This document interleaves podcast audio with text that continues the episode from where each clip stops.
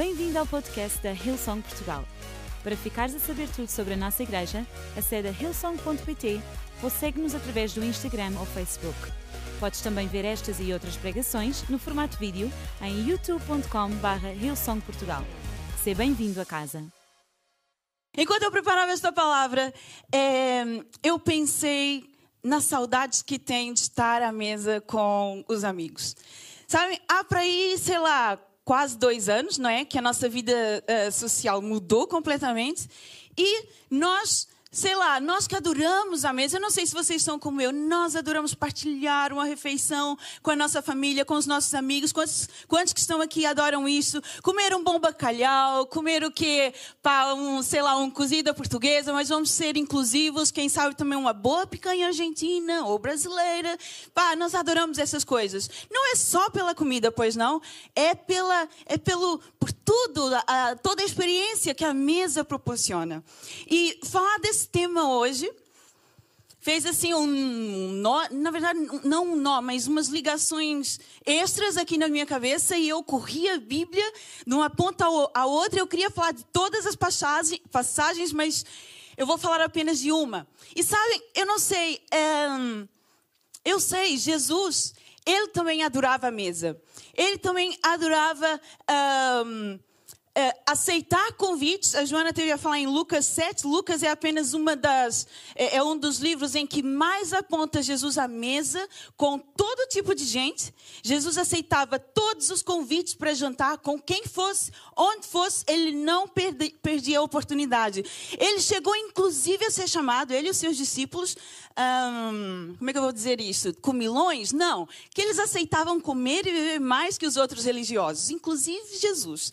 Então, eu acredito que esta era uma das formas que Jesus tinha, uma estratégia pedagógica de lidar com as pessoas e com seus problemas à volta da mesa. Foi à volta da mesa que ele ensinava aos seus discípulos. Foi à volta da mesa que ele conversou com religiosos, que ele comeu com pecadores. Foi à volta da mesa que ele perdoou pecados. Foi à volta da mesa que ele realizou o seu primeiro milagre, ok? Transformar água em vinho, num banquete de um casamento. Jesus estava lá. Foi à volta da mesa que ele conviveu com seus amigos, que ele foi ungido com perfume, que ele revelou que iria ser traído. Foi à volta da mesa que ele se revelou o Cristo ressurreto. Então Jesus adorava a mesa, amém? E eu sou da equipe de Jesus, eu adoro a mesa. Bem, há imensas passagens que mostram, então, como a mesa, a refeição, a convivência à volta da mesa é uma pedagogia privilegiada de Jesus para lidar com as pessoas. Mas hoje, embora eu vá falar imenso sobre Jesus, eu quero que todos acompanhem comigo uma passagem que se encontra em 2 Samuel, no capítulo 9. Essa passagem também fala-nos sobre uma mesa super importante, onde o dono desta mesa faz um convite inesperado, inusitado, para alguém que supostamente não seria a pessoa mais indicada para estar nesta mesa. Então, acompanhem comigo 2 Samuel, no capítulo 9. A passagem de Davi com Mefibosete. E diz assim no versículo 1. Resta ainda porventura alguém da casa de Saul para que eu use bondade para com ele, por amor a Jônatas? Havia um servo na casa de Saul cujo nome era Ziba. Chamaram-no que viesse a Davi. Perguntou-lhe o rei: És tu Ziba? Respondeu: Eu mesmo, teu servo. Disse-lhe o rei: Não há ainda alguém da casa de Saul para que eu use da bondade de Deus para com ele? Então Ziba respondeu ao rei: Ainda há um filho de Jônatas, aleijado de ambos os pés. Então Ziba respondeu... E onde está? Perguntou o rei. Ziba lhe respondeu: Está na casa de Maquir, filho de Amiel, em Lodebar. Então mandou o rei Davi trazê-lo de Lodebar, da casa de Maquir, filho de Amiel, e vindo Mefibosete, filho de Jônatas, que é filho do rei Saul, a Davi, inclinou-se, prostrando-se com o rosto em terra. E disse-lhe Davi: Mefibosete. Ele disse: Eis aqui o teu servo. Então Davi disse: Não temas, porque eu usarei de bondade para contigo por amor de Jônatas, teu pai. Eu te restituirei todas as terras de Saul, teu pai, e tu comerás pão sempre à minha mesa. Então se inclinou e disse, Mefibosete disse, quem sou eu, quem é o teu servo, para teres olhado para um cão morto, tal como eu? Chamou Davi a Ziba, servo de Saul, e lhe disse, tudo que pertencia a Saul e toda a casa que dei ao filho do teu e toda a casa dei ao filho do teu senhor. Trabalharás, pois, a terra, tu e os teus filhos, os teus servos, e reconhecerás, para que a casa do teu senhor tenha pão que coma, porém Mefibosete, filho do teu senhor, comerá pão sempre à minha mesa. Então, eu vou só fazer aqui uma pausa. Mefibosete era neto do rei Saul, filho do melhor amigo de Davi, Jônatas. E Mefibosete era aleijado dos pés, porque um pouquinho atrás, no capítulo 4, quando houve um ataque na altura em que Saul e Jônatas morreu, a ama, a tentar ajudar o miúdo, tinha por volta dos 5 anos, ela caiu por cima dele, magoou, e ele ficou aleijado dos pés.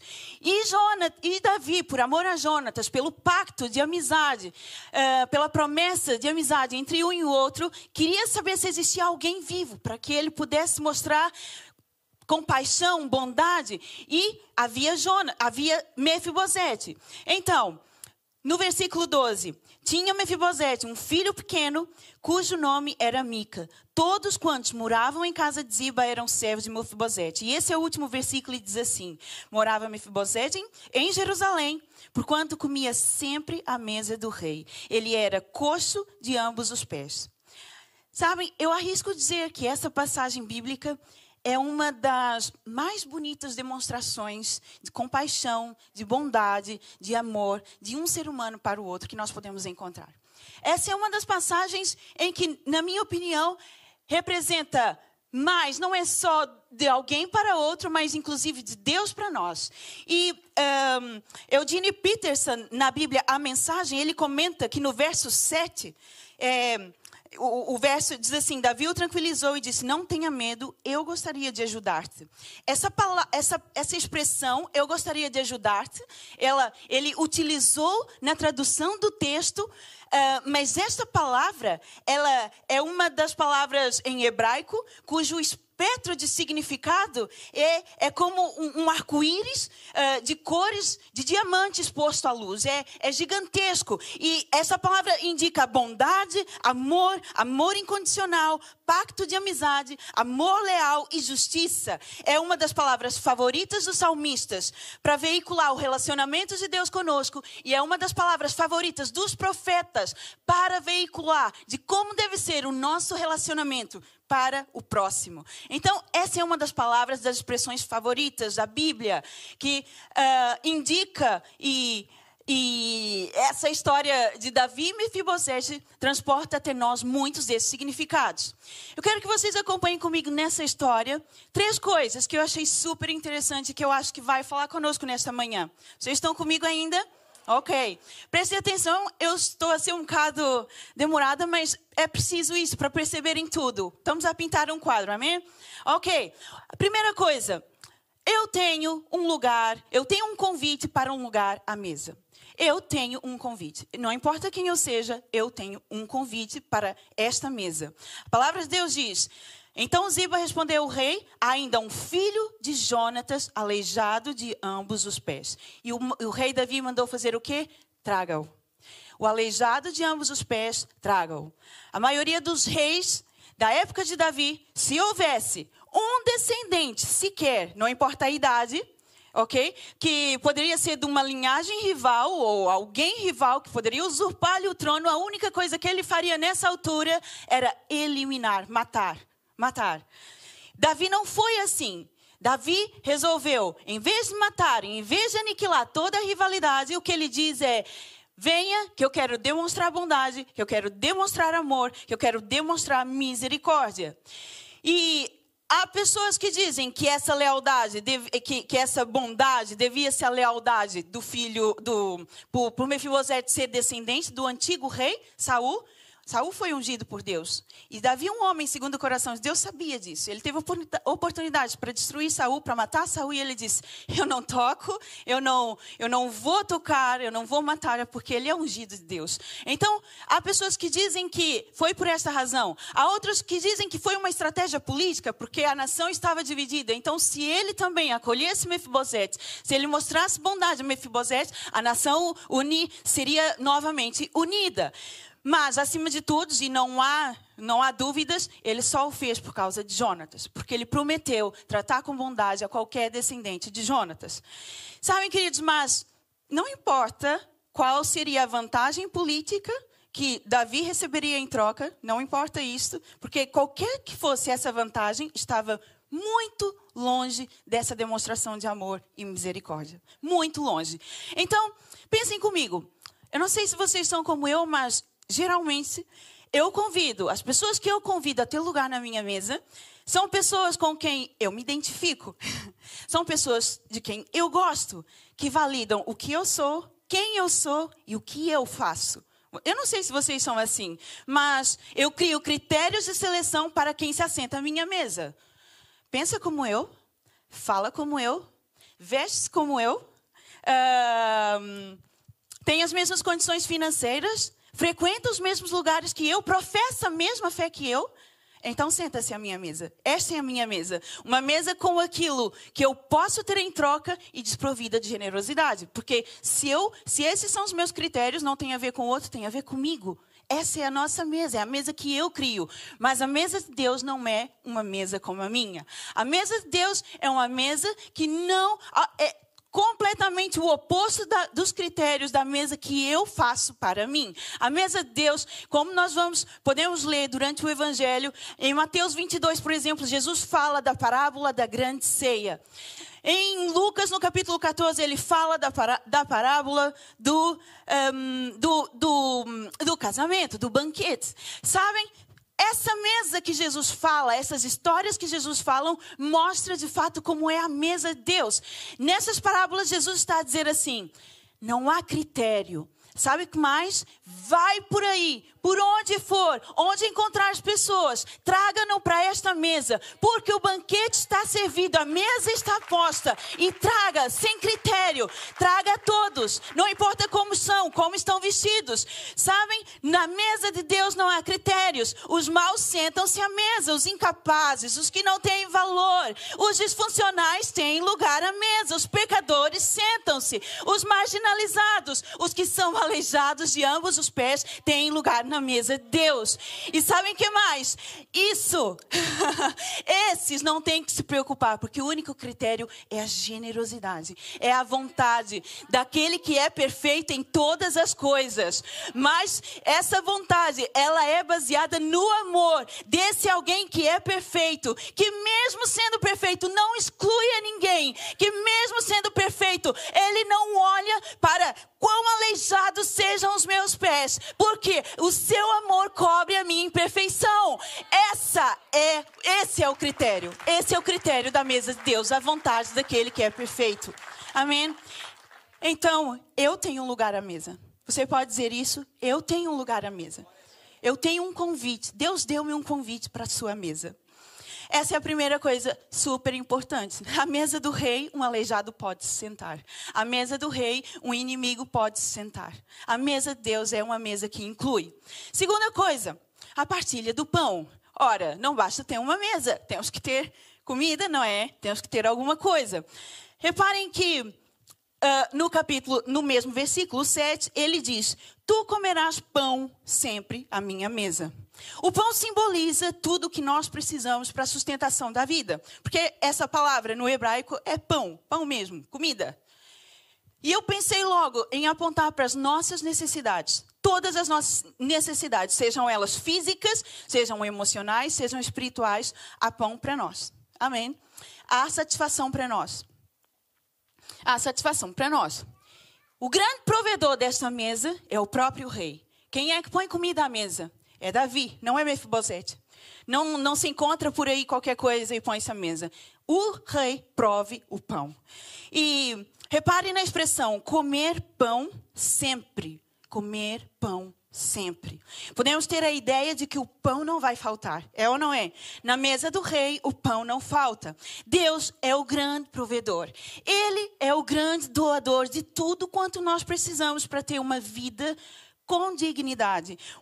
Tudo que nós temos, recebemos das mãos de Deus. Então hoje, se tu literalmente precisas de pão à tua mesa, ou se tu precisas de um milagre na tua vida, ou se o que buscas hoje é a cura para uma doença, ou seja, a cura para a tua alma, acredita que Deus é poderoso para satisfazer cada necessidade. Acredita que Ele é o pão da vida, o pão que desceu do céu, e está aqui nesse lugar hoje, atento a cada detalhe da tua vida.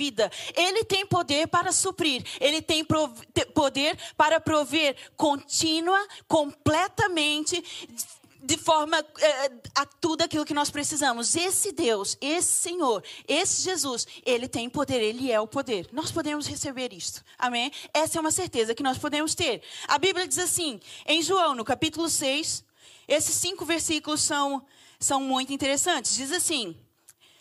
Perguntaram a Jesus, que sinal tu vais fazer para que nós creiamos em ti? Nós queremos um sinal, Jesus. Sabe por quê? Os nossos pais comeram o maná do céu. Que Moisés deu-lhes o pão do céu. E tu, o que é que tu fazes? E Jesus diz assim, vocês estão errados. Não. Na verdade, quem deu o maná não foi Moisés, foi o meu pai. Mas agora, Ele vos dá o verdadeiro pão do céu. O verdadeiro pão é uma pessoa, é aquele que foi enviado do céu por Deus e que dá vida ao mundo. Dá-nos sempre desse pão, Senhor. Eu sou o pão da vida. Quem vem a mim não terá fome. Quem crê em mim não terá sede. Então, queridos, a verdade é que Deus nos dá tudo o que nós precisamos. Mas mais do que dar o pão, Ele dá-se a si mesmo. Ele é o pão. Ele dá-se a si mesmo. Deus, Ele dá de si a nós. Sempre. E quando Jesus está à mesa, na ceia, Ele parte o pão com seus discípulos. E Ele diz assim, esse é o meu corpo. Eu não vos dou qualquer coisa. Eu não vos dou vida apenas. Vida bios apenas. O que Jesus está a dizer é, eu não estou a dar-vos apenas condição de viver com dignidade. Apenas. Como se isso não bastasse. Eu não dou apenas isso. Eu estou a dar-me. Eu estou a doar-me, a entregar-me a ti. E é através de Jesus, é através do gesto sacrificial na cruz por nós, é que nós hoje temos mais que pão para as nossas necessidades físicas, mais que pão para as nossas necessidades emocionais. Nós temos pão espiritual. Sabem, queridos, Jesus... Quando Jesus morreu por nós na cruz, é Deus a mostrar a sua bondade. Essa é a expressão maior da bondade, da misericórdia e do amor de Deus por nós. Então, quando Deus, por sua bondade, oferece-nos gratuitamente perdão e salvação, perdão para os nossos pecados, quando Ele nos oferece um lugar à mesa, nós podemos nos sentir indignos. Mas sabe o que mais? Se nós recebermos essa dádiva, essas dádivas, se nós apenas as aceitarmos, através da nossa confiança em Cristo, não por méritos, mas pela sua promessa, queridos, nós vamos receber tudo aquilo que nós precisamos. Vamos ter pão continuamente. Não vai faltar em abundância, mas de uma maneira integral. É pão para tudo que nós precisamos. Ele é o pão que nos dá a vida. Jesus é o pão partido por nós e dado a nós como salvação. E nós só precisamos aceitar. Ele é o pão. Ele é o poder. Amém? Ele é o poder. Jesus é o poder. Adoro canções novas. A canção diz, há pão para todas as minhas necessidades, há pão para a minha escuridão, há pão para o meu desconforto, há pão quando eu estou perdido, pão é salvação, pão é tudo aquilo que eu preciso, pão é o suprimento das minhas necessidades, pão é a cura para a minha solidão, pão é tudo que eu preciso e há pão em abundância, há pão continuamente, o pão não vai faltar. Pão, Jesus é o poder, essa é a partilha do pão. A mesa está posta, eu tenho um lugar à mesa, há pão em cima da mesa, há pão para mim, há pão suficiente. Mas há uma outra coisa, a partilha da mesa, há a partilha da mesa. No versículo 11 diz assim, comeu, pois, Mefibosete, a mesa de Davi, como um dos filhos do rei. Não é apenas um lugar à mesa, não é apenas o que é servido na mesa, mas é a dignidade que a mesa nos dá. Reparem bem, Mefibosete não era filho do rei, mas ele comia a mesa como um filho do rei. Sabem, ter o convite para se sentar à mesa, independente de como eu estou, é maravilhoso. É ou não é? Ter pão que sacia-me completamente, continuamente, para sempre, não conclui tudo aquilo que a experiência da mesa pode nos dar. Mesa, para mim, simboliza comunhão. Mesa simboliza intimidade. É um lugar de revelação. Mesa é um lugar de encontro. Mas mesa também simboliza convivência. Mesa também simboliza estar perto, afiar um ao outro. Mesa simboliza eu estar junto de ti, aproximação. Amém? E essa é uma ideia muito antiga. Eu fico a perguntar, por que que Davi não podia simplesmente mandar pão para casa de Mefibosete? Chamava um Uber Eats, entregava o pão, estava feito. Não é uma questão de pão, queridos. Não é só uma questão de pão. Pão é necessário. Por que é que Jesus multiplicava os pães e alimentava as multidões? Mas com seus discípulos ele partilhava a mesa. Por quê? Por que é que Jesus não apenas dava o pão e vai à tua vida? Por que é que Jesus, inclusive Jesus, partilhava a mesa? Há mais que a partilha do pão. Amém? A partilha da mesa é uma ideia que nós encontramos desde o princípio da Bíblia. E é por isso que eu fiquei doida, que eu li a Bíblia e falei, pão, a mesa para todo lado. E é tudo maravilhoso, eu quero falar de tudo, mas não vou, senão não saímos daqui, né? Mas não é curioso que o Deus que mandou o maná do céu, pensem comigo, Deus mandou o pão diário, não faltava pão. Ele enviava do céu pão todos os dias. Esse mesmo Deus que ofereceu isso ao povo, também na construção do tabernáculo, e isso é um detalhe, mas é um detalhe que faz toda a diferença, ele mandou fazer também a mesa dos pães, a mesa da propiciação, a mesa para se colocar os pães. O Deus que enviou o maná diário, o pão diário, também criou o símbolo da comunhão. E é engraçado que as dimensões da mesa, que a Bíblia, Deus foi muito específico nessa criação, as dimensões, elas se assemelham a uma mesa de jantar, com uma certa altura, uma distância entre um e o outro, onde as pessoas podem se ver face a face. Queridos, Deus mandou o pão diário, mas Ele também deixou a mesa para nós, o símbolo da mesa. Amém? Vejam bem, porque o pão não é tudo. O pão não é tudo. Eu vou usar este exemplo, mas eu poderia usar qualquer outro. Se tu apanhares um sem-abrigo na rua, um qualquer, apanhas um sem-abrigo e fala, eu vou mudar a vida dele. Tu podes tratar da higiene, das banho, mudas a roupa, cortas o cabelo, fazes a barba, dá-lhe comida, não é? Sacia-o. E enquanto ele come, se calhar vais dando dicas de como ele deve fazer com a sua vida, para tudo ser diferente e pá, tu dás um dia como um príncipe para um sem-abrigo. No dia seguinte, se tu o soltares e disseres assim, vai, tu agora és outra pessoa. Ele deixou de ser sem-abrigo? O que é que vai acontecer com essa pessoa? Vai voltar. Ok? Vai voltar. Falo isso de alguém que já conhece. Não é de um dia para o outro. Não basta dar o pão. Tu tens que oferecer mais que isso. Não basta só... O pão é maravilhoso e é tudo que nós precisamos. E nós queremos o pão. Mas o pão não é tudo. É preciso partilhar a mesa. Porque o que compele a mudança do nosso interior, o que influencia os nossos pensamentos, não é a partilha do pão, é a partilha da mesa. É a partilha da mesa. Jesus, ele era visto como um profeta.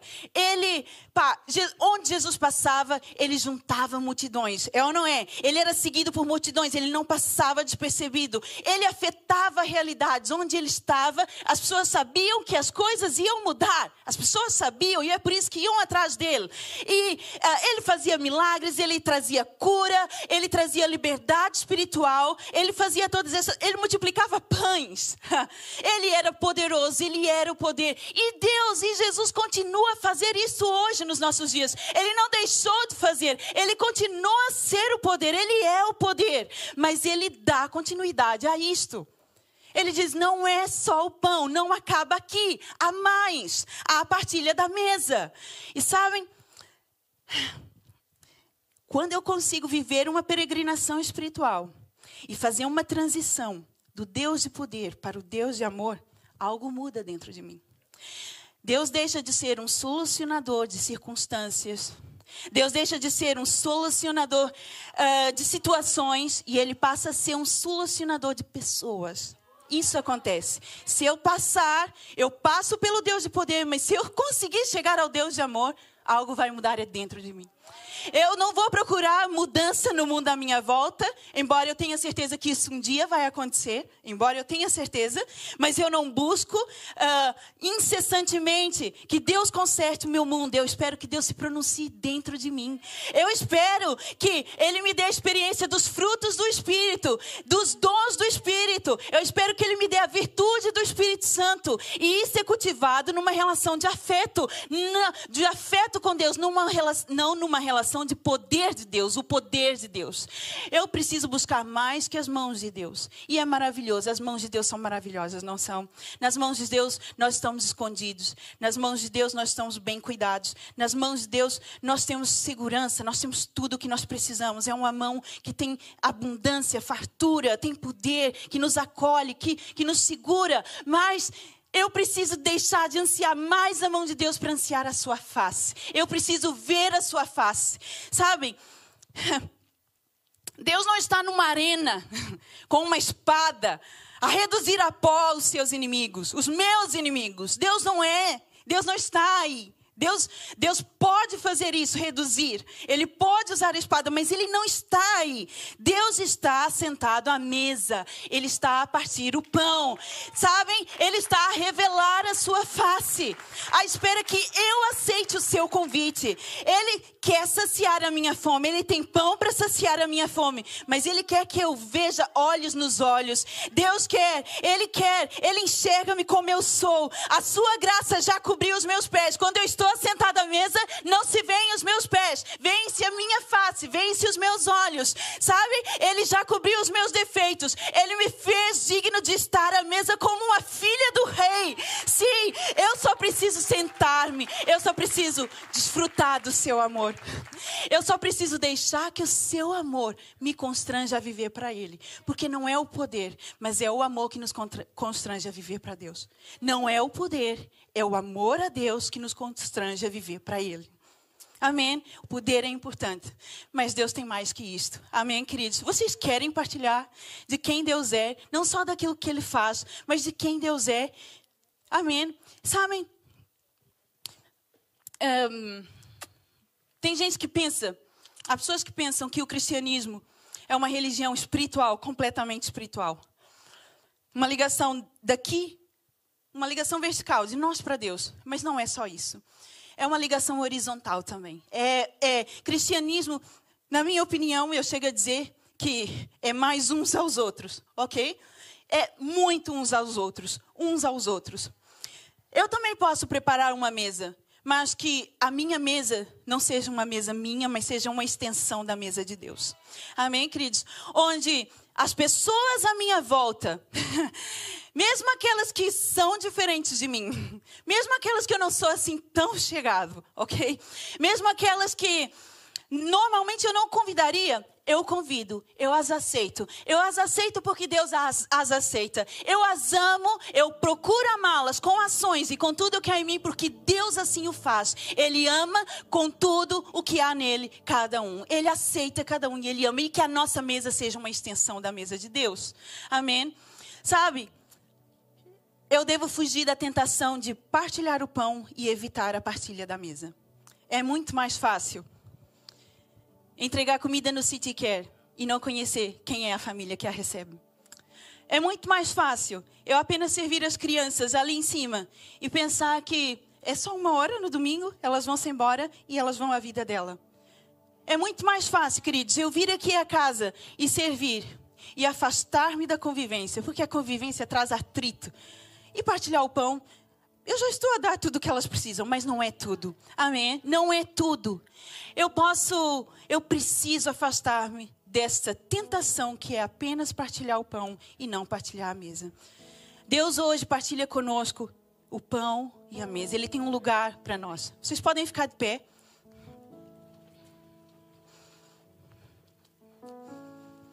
Hoje nós queremos fugir da tentação de que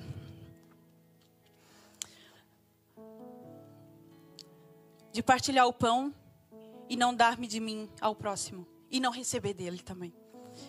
Hoje nós devemos fugir disso, porque Deus é aquele que dá-nos o que nós precisamos e dá-nos tudo, e nós temos suficiência, e Ele é suficiente para nós. Eu adoro a canção nova que diz: pá, Ele é poder, Ele vai fazer e Ele continua a querer fazer, porque Deus é um Deus abençoador, é um Deus doador. Deus é maravilhoso. Mas Deus tem mais para nós. Deus tem relacionamento. Deus quer ver-me olhos nos olhos. Deus quer saber quem eu sou. Mais que isso, Ele quer que tu saibas quem Ele é. Que tu estejas atento não só ao que Ele faz, mas a quem Ele é. Amém? Vamos fechar agora os nossos olhos. E eu queria que tu pensasse aí no teu lugar. Quão bom é ter um convite à mesa de Deus. Que mesa maravilhosa. Que mesa tão extraordinária, que cobre a multidão dos nossos pecados, que cobre os nossos defeitos. Quão bom é aceitar um convite que Deus tem a nós para a mesa, onde quando nós estamos assentados nessa mesa, os nossos defeitos, eles não são percebíveis, porque a graça, o amor cobre-nos. A perfeição de Deus cobre toda a nossa imperfeição. E Deus hoje tem esse convite para todos nós aqui neste lugar e para tu aí em casa que nos ouve. Deus tem esse convite para nós. O que Deus quer é que nós apenas o aceitemos. Pode ser constrangedor, nós podemos chegar diante de Deus e dizer assim: Deus, por que tu olhas para mim? Eu sou como um cão morto, sabe? Eu acho que tu não sabes o que eu já fiz. Eu acho que tu não sabes o que eu faço. Porque senão tu não me convidarias a estar nessa mesa. Mas Deus é aquele que conhece tudo e todos. Deus é aquele que sabe quem eu sou, e ainda assim, sendo quem Ele é, Ele escolhe não excluir ninguém. Ele escolhe todos, todos, todos. Ele alcança todos, e a mesa dele tem um lugar para ti. Tu tens um lugar à mesa, eu tenho um lugar à mesa. Se tu hoje queres receber a esse Jesus, se tu queres este relacionamento, eu convido-te que tu hoje aceites o convite de sentar-se à mesa dele. Eu peço apenas que tu levantes a tua mão. Eu não estou aqui a olhar, a pedir que tu te ligues a uma igreja, a uma religião, mas eu peço que tu te ligues a Deus. Continua com a tua mão no ar, eu estou a ver várias mãos. Se tu aí em casa queres aceitar esse convite, coloca um emoji com a mão aberta, nós vamos procurar por ti. E hoje eu quero que toda a gente que levantou as mãos repita comigo, todos juntos vamos dizer: querido Deus, a tua mesa é maravilhosa, porque tu o és. Obrigada, porque tu oferece-me tudo o que eu preciso. O teu sacrifício na cruz venceu a morte, venceu o meu pecado, venceu toda e qualquer dificuldade, todo e qualquer impedimento para que eu me sentasse à tua mesa. Hoje eu entrego o meu coração, a minha vida, e aceito-te como meu Senhor e como meu Salvador. Eu entrego-te tudo que sou para ti, em nome de Jesus. Amém. Amém. A festa no céu, queridos. Mesa é lugar de alegria. E quando Jesus tem um convidado que aceita sentar à sua mesa, à festa. E nós estamos super contentes com a tua decisão. Hoje, antes de tu saíres, não te vás logo embora. Procure ali no lounge. Nós temos um lugar onde está escrito Próximos Passos. Nós temos pessoas que querem saber quem tu és. Nós queremos ajudar-te. Nós queremos receber-te nessa família onde há uma mesa posta para ti. Nós queremos ajudar a colocar pão e para que tu sacies a tua fome. Porque quem experimenta de Deus o pão da vida jamais terá fome. E nós queremos fazer parte disso. Amém? Nós queremos ajudar-te. Amém? Eu vou me embora. Vamos continuar, olha. Hoje é um domingo incrível. O próximo pregador é o melhor de todos. Eu não sei. Não vou dizer isso só porque ele está à minha frente, mas pronto. Se tu estás aí em casa, vem conosco. Vem partilhar da mesa, sabe? Tu pode receber o pão aí na tua casa, mas da mesa, aqui na mesa, não há nada que se compare, ok? Não há nada que se compare. Vem partilhar, vem receber da mesa. Vem receber comunhão, convivência. Vem receber um abraço, vem receber calor. Amém? Esperamos que a mensagem de hoje te tenha inspirado e encorajado. Se tomaste a decisão de seguir Jesus pela primeira vez, acede a hillsong.pt/Jesus para dar o teu próximo passo. Te lembramos que podes seguir-nos no Facebook e Instagram para saber tudo o que se passa na vida da nossa igreja. O melhor ainda está por vir.